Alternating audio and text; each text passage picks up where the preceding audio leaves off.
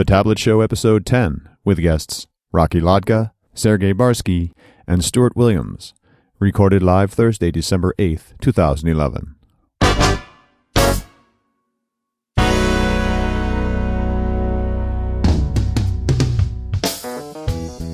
From thetabletshow.com, it's The Tablet Show. Conversations about developing software for tablets and other mobile devices with your hosts Carl Franklin and Richard Campbell. In this episode, Carl and Richard talk to Rocky Lhotka, Sergey Barskiy, and Stuart Williams about developing for Windows 8. This episode of The Tablet Show is sponsored by Telerik, offering the best in developer tools and support. Online at T-E-L-E-R-I-K dot com. And now here are Carl and Richard. Thank you very much, and welcome back to the Tablet Show. It's Carl Franklin and Richard Campbell here talking about tablets, car repair. No, I'm just kidding. the zen of motorcycle maintenance. yeah, yeah. Uh, Richard, how are you, sir? I am, you know, getting more tablets in my life. Of course, this is going to be by around Christmas time, so I'm allowed to admit that I actually bought my wife an iPad 2 for Christmas. Aren't you awesome? And the only reason I did, because you know, one would, I could also hear shouts of traitor out there too, because I'm generally not a, a, much of an Apple guy. Uh, the reason I did it was an app. My my yep. wife is serious into curling, so is my daughter, and mm-hmm. there are really good curling apps for the iPad that That's she wants. So cool. So I have to cross the line. So, but it's going to be interesting to have that in the house alongside some Win 8 tablets. I think I can see a Kindle Fire in my future too. So yeah. we're going to mix and match and see if they don't explode. All right. Well, let's just jump right into Better Know Framework. Awesome. Awesome.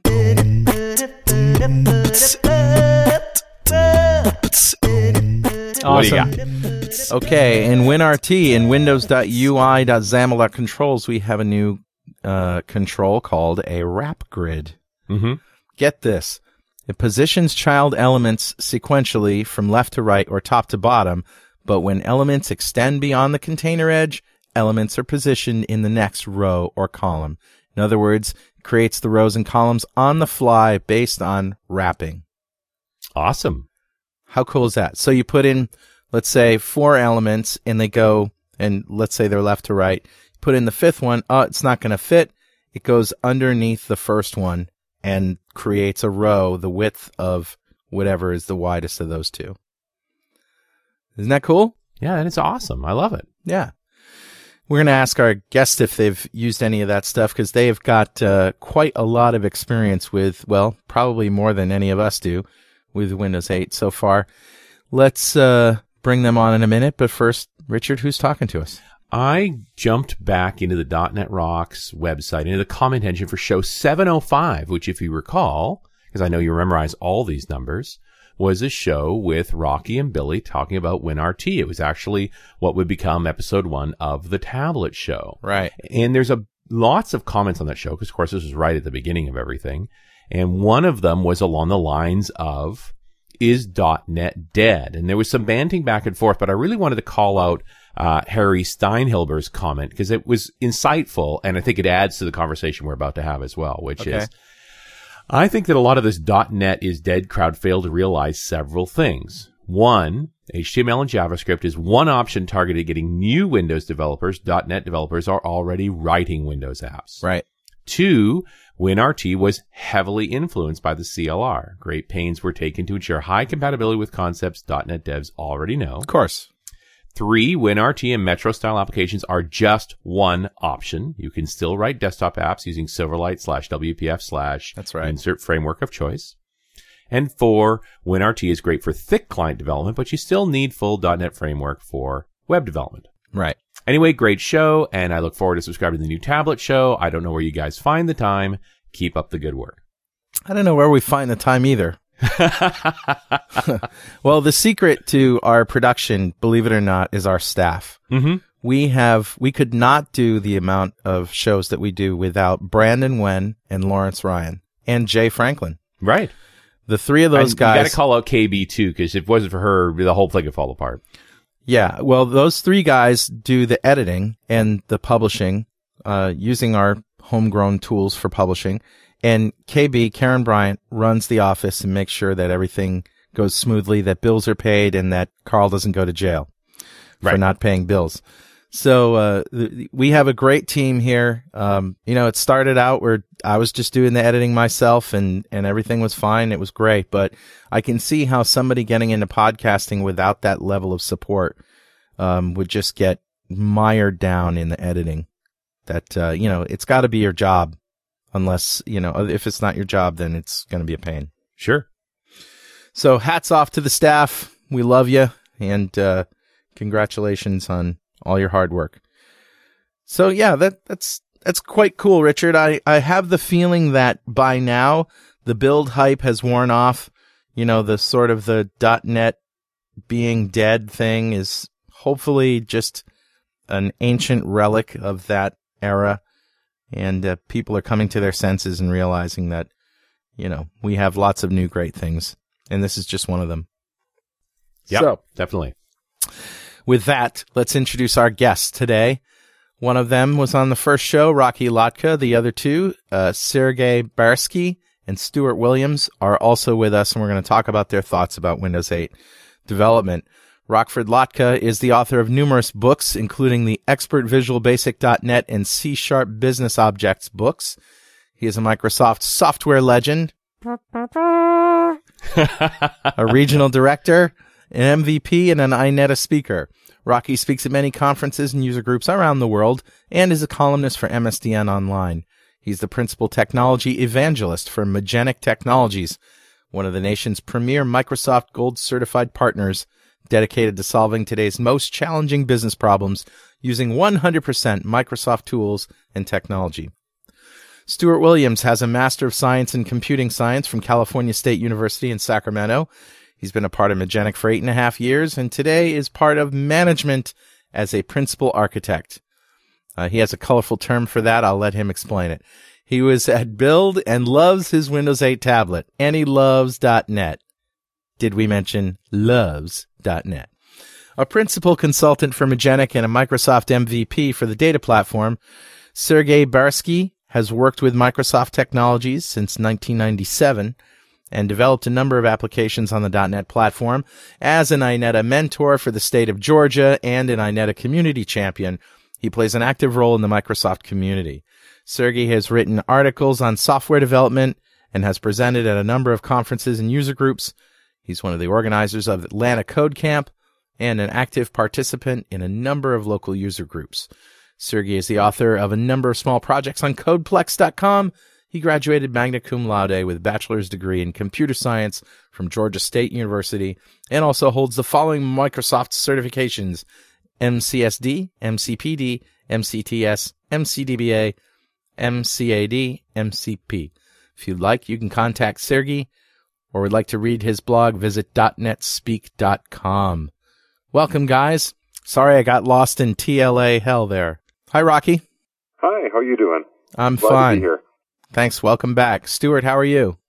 Hey, uh, likewise glad to be here. Um, I wanted to disambiguate my TLA, which is profit sucking overhead or PSO. That's my new title. And Sergey, how are you doing, sir? I'm great. Uh, thanks, thanks for asking. Well, great. I great. finished with my talk at VS Live. Excellent. How did it go? I enjoyed it. I don't know if anybody else did. well, uh, you guys have recently put out a white paper, which we have shrunk at tinyurl.com slash magenicwin8, M-A-G-E-N-I-C-W-I-N number eight. And, um, this is your long-awaited white paper assessing the Windows 8 development platform. Tell us who, who wants to take the reins here and, and tell us the, the gist of what you have found so far. Well, I'll start.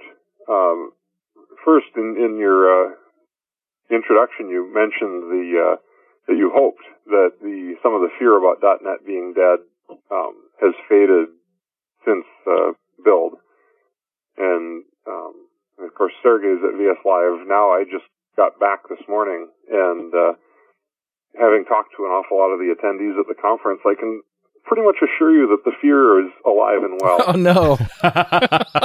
yeah, there's a lot of uh, there's a lot of fear, uncertainty, and doubt out there. When we talk to our customers, there's a lot of that too.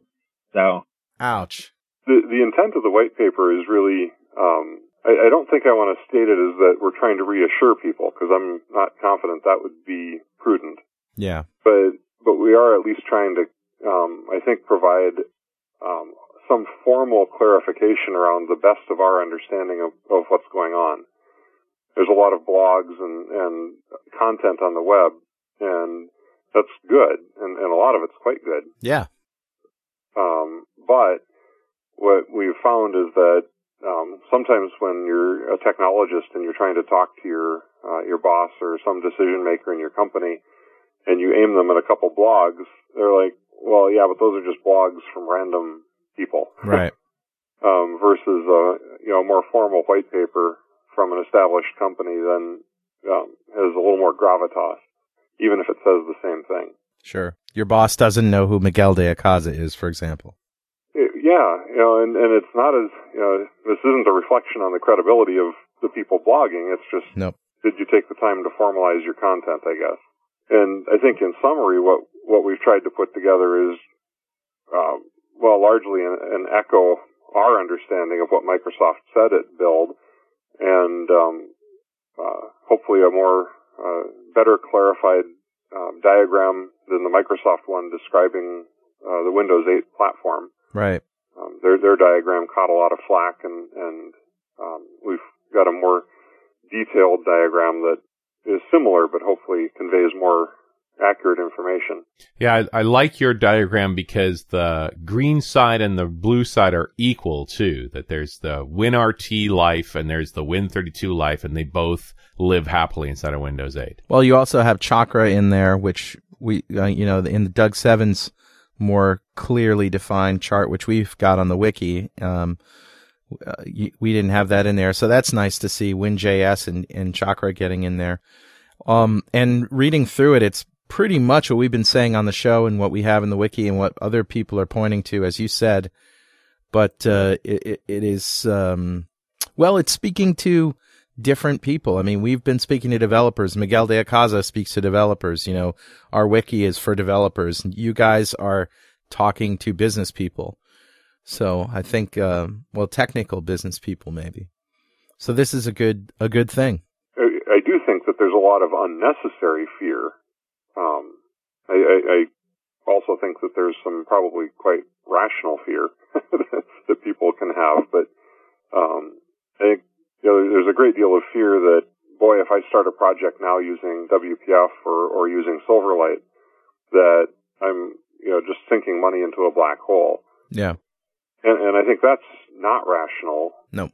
Because Windows 8 totally includes and supports those technologies, and Microsoft operates on a 10-year support um, cycle. I Sure. mean, if, if your if your gauge that a technology is dead um, is that Microsoft is no longer enhancing it in any radical sense, then Windows Forms has been dead for six years. Right. And in fact, if you talk to a vendor of tools like Telerik or Developer Express, they'll tell you they sell more Windows Forms stuff than anything. And, and Windows Forms is still very much supported, and in fact, it ships in Windows 8. So therefore, it will get another 10-year lease on life too. Yeah. E- even though it has not changed in any meaningful way for six years, and probably won't for the next 10. But it doesn't need to. But it doesn't need to. It's done. In, in fact, I was talking to somebody earlier this week about WPF and Silverlight, and they said, you know, I think you can make an argument that the best thing that could possibly happen to those technologies is for them to quit changing, Yeah. so that we can quit chasing them and actually just use them. Well, you know, but developers are funny people. We like to play with the stuff that's cutting edge and bleeding edge, and we like to be challenged and we like to learn new things. And, you know, man, if, if I have to look forward to my career as being, you know, 20 more years of Windows Forms development, I might get bored, I- I think there's truth to that too. Yes. but I'll eat. Well, my kids will go to the- the- college. I think I think the complement to that is um, if if you look at your career through the lens of a specific technology, maybe you're missing a bunch of stuff. I think True. there's I think there's tons of stuff in terms of professional development, in terms of architecture and process and design Um, and speaking for the Windows platform, I think the unification of XAML through Windows.XAML is a huge deal. I think it's Mm. going to make everybody's life easier. Um, so, you know, I, I think from that point of view, if you're writing WPF apps today, any number of people have done lots of blogs where they've taken their existing WPF applications. Um, for the most part, um, they've been able to change out some namespaces, make some pervasive markup changes, and do some other updates, and they basically worked. Well, Um, and I, I We- think that's a message that's we should be careful about that, though. I'm, and I'm curious as to why you use the word unification. I don't see XAML as unifying. I I think it's common to Silverlight, WinRT, and WPF, but the implementations uh, are so different that um, I wouldn't want to give the idea that you can just rewrite XAML for one platform or another. Oh no, and I, I didn't mean to imply that. I guess what I was saying is, um, I, I think that the that that the the Metro style of applications, which focuses entirely on an asynchronous experience, Mm, is a lot closer to the Silverlight programming model, yeah. and that I think that in that that that is a good thing, right? That there's there's there are application architecture and design themes that are becoming pervasive. Um, and and it Yes. makes me wonder about in the future if WPF, for example, is going to get some love along that kind of uni- potential unification timeline to maybe bring some of those programming model things as being, you know, the pervasive model as opposed to, for lack of a better word, kind of a more synchronous or win for me kind of way. Right. Well, I think what happens is um, that people will take their the patterns that they use and apply those where the patterns fit, even though the constraints aren't there. In other words, after developing for WinRT, getting used to everything being asynchronous, you look around, you say, "Hey, this is a really smart way to develop." I'm going to go back to my Silverlight, my next Silverlight application. I'm going to use async only, and I'm going to use the async keyword and the await keyword, and I'm going to avoid, you know, all this crazy threaded code and callbacks and all of this stuff, and and uh and, and be a bit more Windows 8 like. Even though those constraints aren't put on me by the compiler, um, I'm still going to code like that. Yeah, and I think that same developer experience can happen. There, there's nothing that would prevent you, for example, in WPF from from going to a you know mostly async model. I think it's a mental way of looking at the design and implementation. Yeah. Guys, I noticed uh, looking at the the red blue diagram on the white paper that chakra shows up on both sides. Why don't we define what chakra is first? I'm not sure we did on this show. Yeah, I think that's important. Just to, why is it on both sides? Uh, most people equate it with WinRT. Well, Chakra is the uh, JavaScript engine that's in IE10 Right. and, and maybe IE9. I guess I'm not 100% sure what's in IE9, but and and it's important to understand that IE10 runs on both the Win32 and WinRT sides of the of the wall Mhm. Right. in Windows 8. And really the only difference is, so there's a, there are two browsers. There's the one that runs on the green side and the one that runs on the blue side. And the only real difference is that the, the one that runs on the blue side, the Win32 side, allows plugins like Flash, Silverlight, um, your Google and Bing browser bars, and all that malware and all the other stuff that you might have.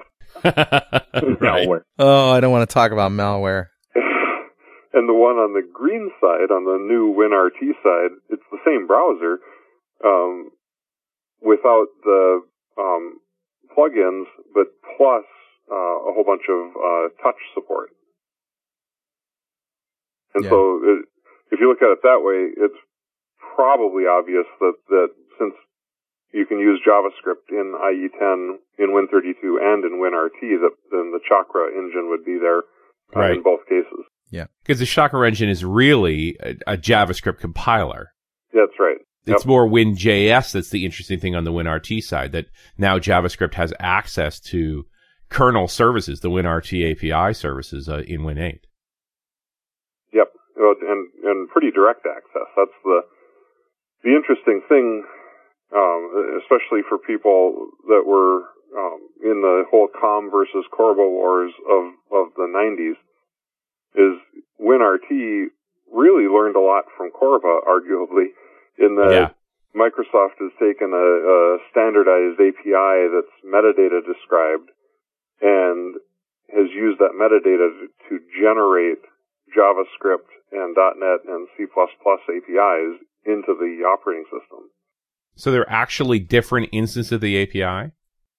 Well, it's the same API, right? Because it's, it's actually this is you know it's essentially the way I think about it is it's the new Windows operating system Right. in a sense, but they've created a JavaScript um, set, of, essentially a JavaScript version of the API, which is WinJS, Right.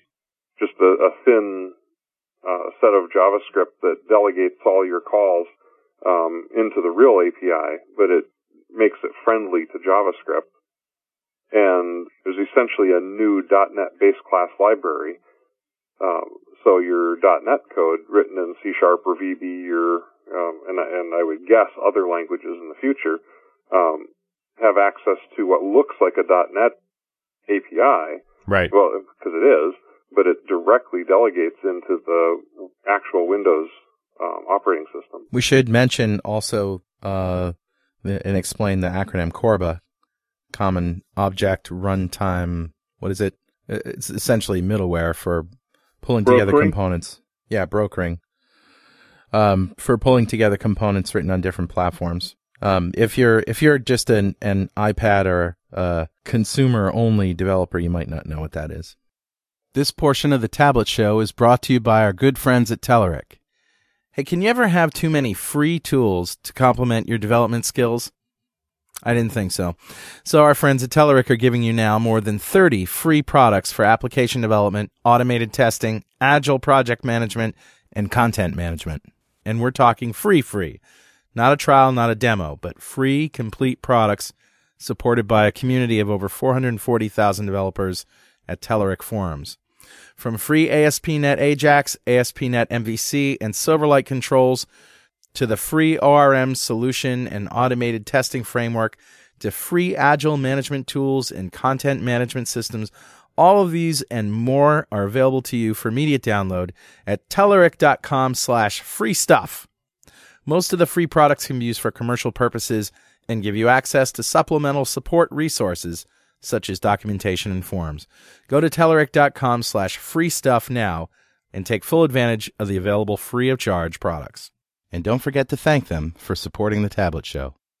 But I think you, you know, you're getting to the essence of the issue here, Rocky, which is there isn't a first class citizen out of these development stacks to WinRT. They all have sort of equal access that Microsoft's learned from the past mistakes that showed up in things like Corba, where, oh yes, we're compatible, but you really ought to use X. Mm.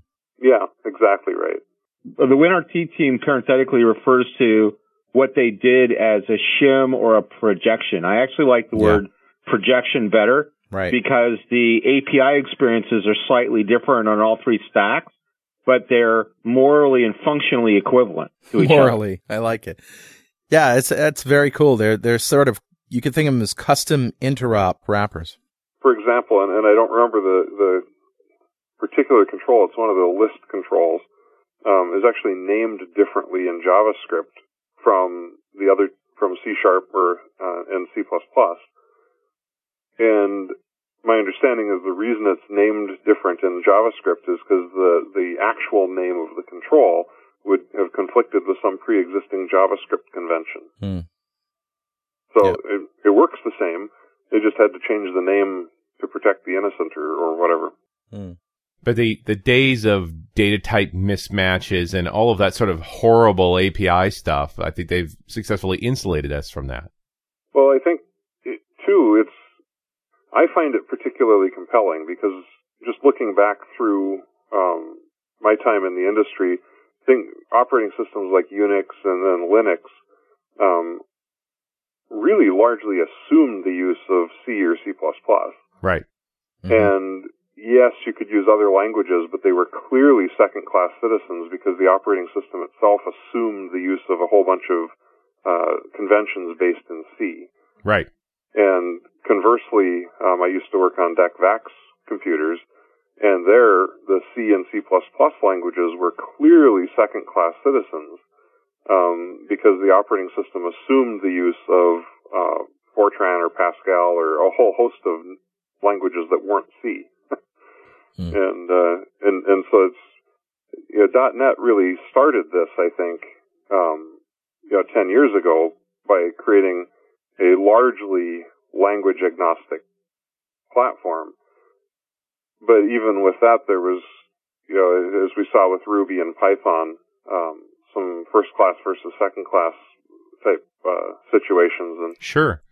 But it, I think the thing you ran into around the CLR was, in its essence, the CLR is an object-oriented runtime, and uh, statically typed object-oriented languages are the only ones that are really going to function well in it. They had to mutate F sharp to make it work, and they had to build a whole wing onto the CLR to make Iron Python and Iron Ruby work. Mm. I think it'll be interesting to uh, see as we go forward whether or not things like um, Python and Ruby smoothly integrate into the WinRT side. hmm I, I suspect they will because clearly a lot of work was put in to make sure that JavaScript was just as good as anything else in this new world. And JavaScript um, is, you know, certainly, although it has certain object-oriented, you know, constructs, it's it's not object-oriented and static in nearly the same way that C Sharp or VB or C++ are. Well, you're, you're right. I mean, the, the, the whole thing is C++ and .NET actually have a lot in common, especially when you look at modern C++, being much more object oriented and, and certainly always strongly typed. Uh, JavaScript is the odd duck there. Although latest coding techniques make it much more object oriented, even though, you know, dynamically typed. I wonder if um, uh, a smart developer could implement Ruby, let's say, uh, on WinRT, or do those projections need to be in the WinRT layer themselves in order to work? Well, I was actually wondering if you could do a Ruby implementation under the covers was actually using the JavaScript shim. Because there are certain language semantics between Ruby. Ruby is more restrictive in some ways than JavaScript. I would be, mm-hmm. I, I wonder if anyone's actually done the analysis to sort of figure out if you could build some of these interpreted languages on top of the extensions they did for JavaScript, Hmm. which are extensive, right? I mean, Interesting. I I think with WinRT, Microsoft kind of leveled the playing field for all the languages that they're supporting. So Yeah. if you're trying to plug a new language in, who's going to level the playing field for it? Right. I think without Microsoft being in the game, you write a wrapper of the wrapper, and then when do you stop? Yeah. Yeah, that's kind of what I'm leaning towards as well. Well, and it strikes me that they've left out the sort of Python approach, the the duck approach to things, very dynamic. Mm. Uh, that you're going to struggle with that. And in that sense, I think JavaScript, in some respects, certain styles of JavaScript are going to struggle to work against that WinRT API. If there's any bias at all, and I don't know that there is, that's where I would look for it. I think a lot of it is about performance. So anything that will uh, impact negatively performance of WinRT, I don't think Microsoft uh, will necessarily embrace. Meaning that uh, if you have like another interpreter, I'm not sure if that's uh, in their terms is going to be considered a good idea. But Sergey, wouldn't you, couldn't you lay that at the feet of the whole .NET stack then? That they've got that weakness in here? You've got a translation layer in the form of the, the .NET runtime between WinRT and your language.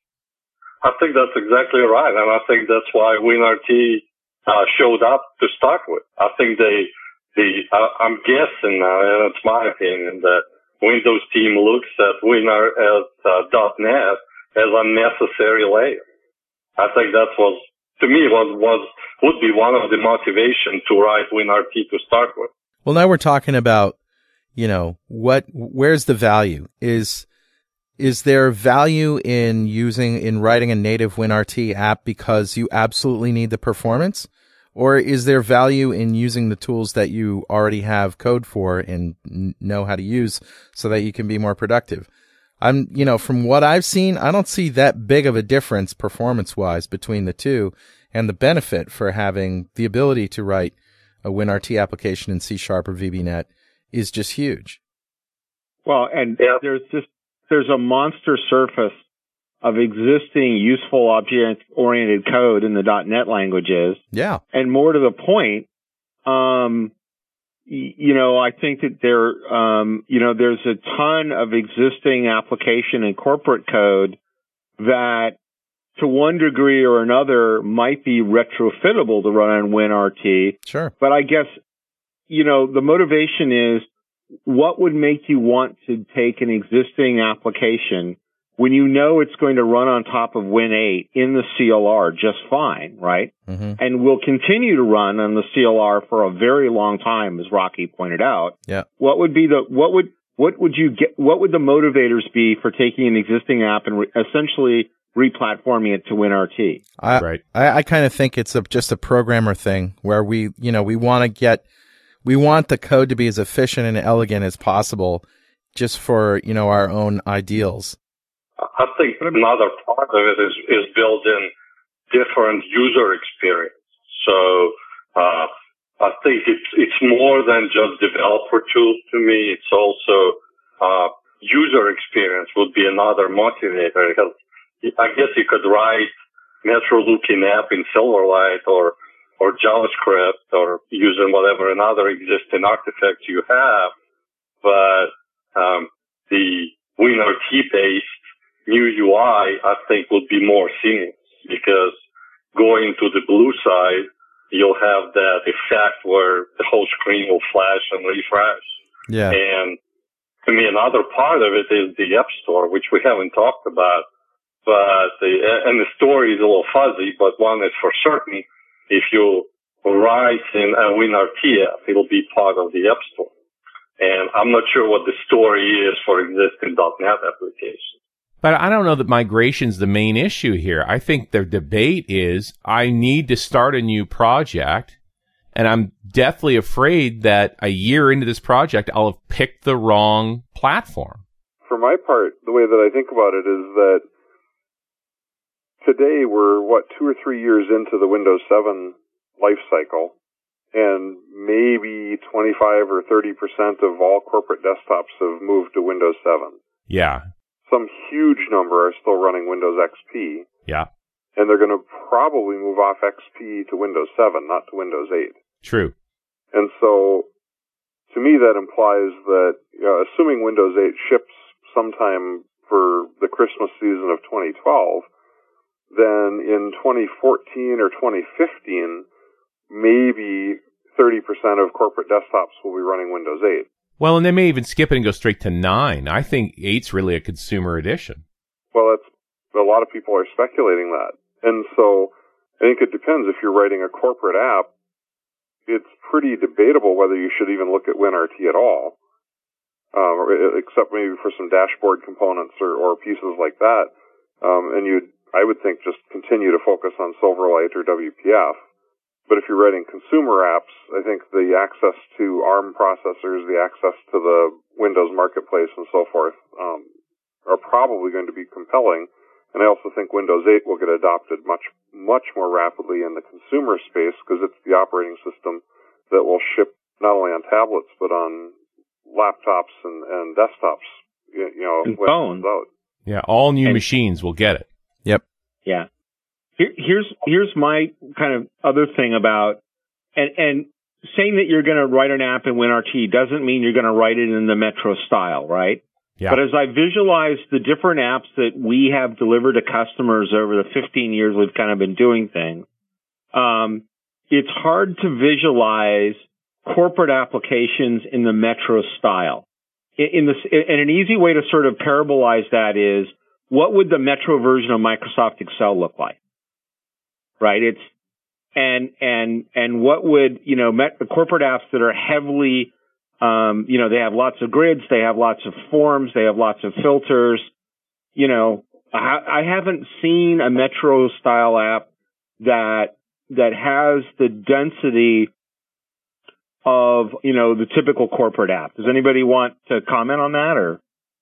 Uh, I think what you're saying that it is likely that .NET will be here forever, or some version thereof, meaning that for business apps, .NET is just a better fit all around. Well, I, I think that's a jump. I think this is more of a UI issue that the blue side will be for, around forever. Yeah, that's what I'm saying. So at that point, is there a reason to write a corporate WinRT app, your typical productivity app, whatever? Well, what about the question of is there a better avenue to, is there a better language to technology choice? Get all things being equal. If you have a team that could do HTML, JavaScript, or a team that could do C sharp, or uh, you know, a team that could do DirectX, is there is there benefit for doing one over the other? Not not that I'm aware of. I think, and again, it's my opinion. The whole reason why there is a XAML uh, wrapper on top of WinRT and uh, uh, JavaScript wrapper on top of WinRT because Microsoft, I think, want to have as many developers reuse their skill sets as possible. Mm. Uh, so the larger base of developers they have, I think the better off they are. I, I think it's a it's a picking the tool for the job.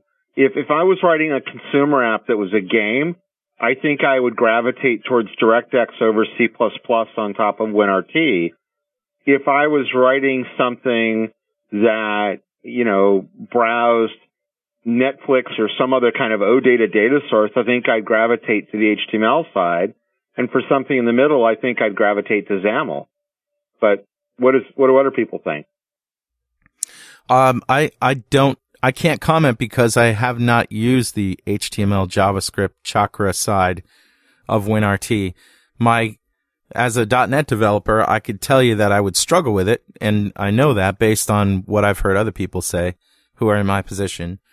So I don't know that uh, I could comment. I would try to I would try to use the the tools that I know, knowing that I could do any kind of Metro application with those tools. I think the um, the HTML JavaScript uh, stack will have an interesting challenge. On one hand, Microsoft seems to be pushing it quite a bit, so it'll gain some. At least people are going to kick the tires on it. But your typical .NET developer, I, I think you, you said it very well, is probably going to gravitate toward C Sharp, VB, and XAML because we already know and understand that world and we really like it. And your typical web developer that does a little bit of JavaScript to give some extra, um, you know, animations and, and nice user experience in a in a web application will might struggle somewhat when they discover that this is not a web application; it's actually a smart client application mm-hmm. and has nothing to do with the web at all. And so the only people I think, and maybe I'm wrong, but that I think are just going to naturally fit into the WinRT HTML development space are the people that are currently writing browser-based smart client apps like Outlook Web Access or Gmail or Yammer or, I mean, there are a few out there, but they're not, it doesn't seem to be a widespread thing to write an HTML smart client app that gets downloaded um, to the client through the web server, and that's all the web server did for you. Do, so, do you think that uh, Microsoft chose to have the HTML JavaScript path to make um, smart client development more accessible to web developers? Because I, I agree with what you said. A lot of web developers know enough JavaScript to get by, but the, the, the rich object model you know, and the jQuery artifacts and the Win, you know, the WinRT artifacts that you'd have to interact with are a lot more complicated. My my opinion is yes that they wanted to reach out to those non-Microsoft developers. I don't know this for a fact, but my sense is that there are more HTML and JavaScript developers, if that's what you want to call them, out there than using any other language and any other technology. Mostly because it's taught in school you know, it's taught in college and uh, it's sort of the default way that people learn programming these days. No, I think that's exactly right. Although I'm not sure I would have slapped the uh, face of the HTML people quite so hard. But um. oh, I don't mean that as a slap. I'm saying there's more of them out there.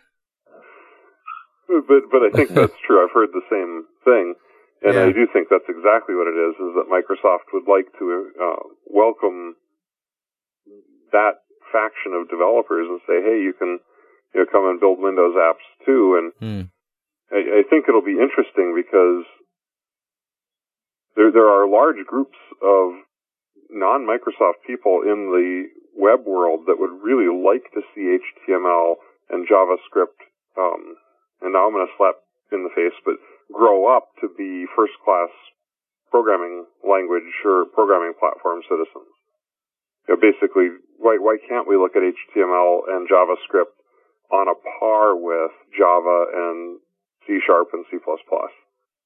And all of, all of a sudden you can, right? This, will, to my knowledge, will be the first platform where you can really um, say, yes, I can create a full-blown application that I can package up and deploy as a standalone unit um, using HTML and JavaScript, and all of a sudden, HTML is absolutely at a peer level with XAML, and JavaScript is absolutely at a peer level uh, with C Sharp and VB, which I think probably nobody would have an easy time arguing up to this point.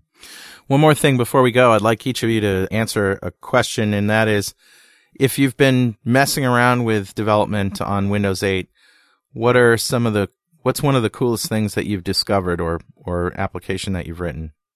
Well, in my case, I've spent most of my time, in fact, pretty much all my time on Windows 8 trying to get at least a prototype version of CSLA running. And so I, and, and, it, and I have. And so I guess the coolest thing is that I would say is that given time as uh, UI frameworks and, um, you know, middleware frameworks like CSLA get ported to WinRT, I do think that it will smooth off some of the, the learning curve. And, and in my case, I've been able to take um, business classes that run in Silverlight and just recompile them into Windows 8 and they work. Yeah. And that's pretty, that's pretty cool. I mean, I, I think that really speaks to some of the work Microsoft has done um, in terms of building the platform. Yeah, the non-UI code just compiles. Yeah, exactly right. Uh, Sergey? I think in my case, non-UI code uh, didn't just compile. So I, ha- I have a little pet project on CodePlex, which is uh, a Silverlight uh, quote-unquote database that uses isolated storage. And I wanted to write something similar with WinRT because there is no data access in it. And it was an entirely painless experience. I think that's the best way of putting it. Okay. Primarily, uh, stuff that I hit, uh, data binding namespaces, uh, change, which is expected, but I'm not sure how widely that is known that I notify property change and I notify, well, I notify property change moved from one namespace to the other and I notify collection change simply got dropped. It's still there, just doesn't do anything. hmm And the other part I struggled with was uh, figuring out a sync file IO, which wasn't uh, uh, as smooth of a transition as I thought, even though I've been writing async code for a while, but it was definitely different in my opinion. So uh, it was still fun nonetheless. I spent a couple of weekends on that and I enjoyed them. So to me, the best part is, is the fun that I have coding for WinRT. How's Yeah. that? Oh, cool. Very good. Stuart? Um, I think the, the um, I really like the metro controls. I particularly like the fact that um, all of them, if you if you can get your data into semi queryable format like OData or whatever, um, that you can really quickly build browsing experiences. I'm kind of struggling with how to implement the ability to sort of filter and kind of trying to get my head away from paging a little bit. Yeah. Um, but uh, you know, I think that there are. Um, I think there's a lot of coolness to be had there. I think they spent a lot of time thinking about it. Um, and I think that the touch, some of the touch interactions will probably get better over time. I'm really looking forward to the next drop. Yeah, me too.